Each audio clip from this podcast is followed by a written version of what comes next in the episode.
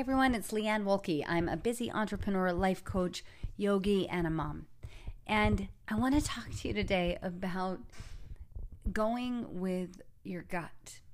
So, I wanted to book this workshop at my yoga studio, and it was about chanting. And a lot of people here in the South are kind of um, not so sure about yoga, let alone chanting. The workshop was uh, is actually labeled chanting, but tonight we had a kirtan or kind of like a sing along. Think of like call and response. Somebody says something and then you say it back. But the challenge is people didn't know what kirtan was here. So we put it on the schedule, we announced it in classes, and we began to notice that it wasn't filling up like things typically do. Last night I had or the night before I had somebody say, "Hey, what's kirtan?" And I realized, oh my gosh, I didn't tell them what it was. Now, I did as much as I could in the last day that we had remaining before the event. But tonight I had this epiphany. And as I was listening to this little mini concert in my yoga studio, I realized it didn't matter how many people were there because I enjoyed it like so often we look for what the external validation looks like. If we've got a sold out room or if everybody says how great it was. For me one of the things i love about owning a yoga studio is i get to pick what i bring in. I get to pick people i love and think would be great for my community to experience and bring them in to do their thing. I don't have to worry about who comes or not. Obviously, there's a financial issue and I need people to come, but what if I had people come and I hated it? Well, to me, that wouldn't be exactly my intent either. But as I sat there and I thought, you know what?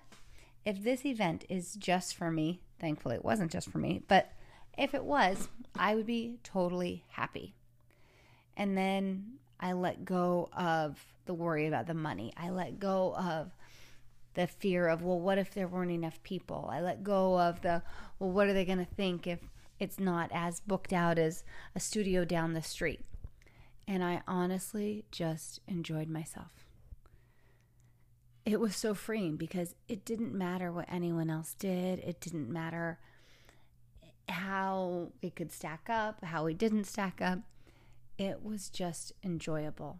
When I gave up the expectations, when I gave up the judgment of how I thought it should be, I was able to relax into the moment. And in that moment, all was well. In that moment, there was bliss. In that moment, there was gratitude. And that's what the whole practice is about, anyways. It's about feeling that flow and that connection with the divine and with all of the world and everything in it and that sense of oneness comes through. And that's a beautiful thing. So, where in your life are you just hanging out versus going forward because you're concerned about how it'll look, or maybe it seems stupid to other people, or maybe you're concerned you're not good enough, or someone will judge you? What if you just did the thing you want to do? What if you looked at it with judgment free awareness and thought, you know what? I'm just going to do it because it feels good. I have a horrible singing voice, and I um, clearly did not move to Nashville for that ability. But I love to sing and I love to chant. And honestly, tonight, I didn't care what my voice sounded like. I just wanted that sense of expression.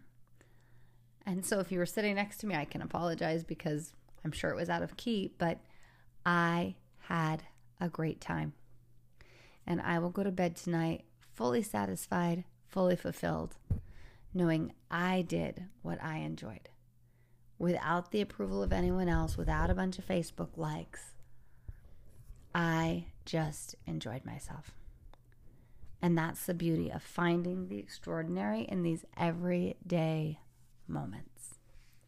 And then at some point, I think we all realize those everyday moments are what make up a whole life. So go out and live your extraordinary life and celebrate those everyday moments because that is the true richness in this life. Namaste.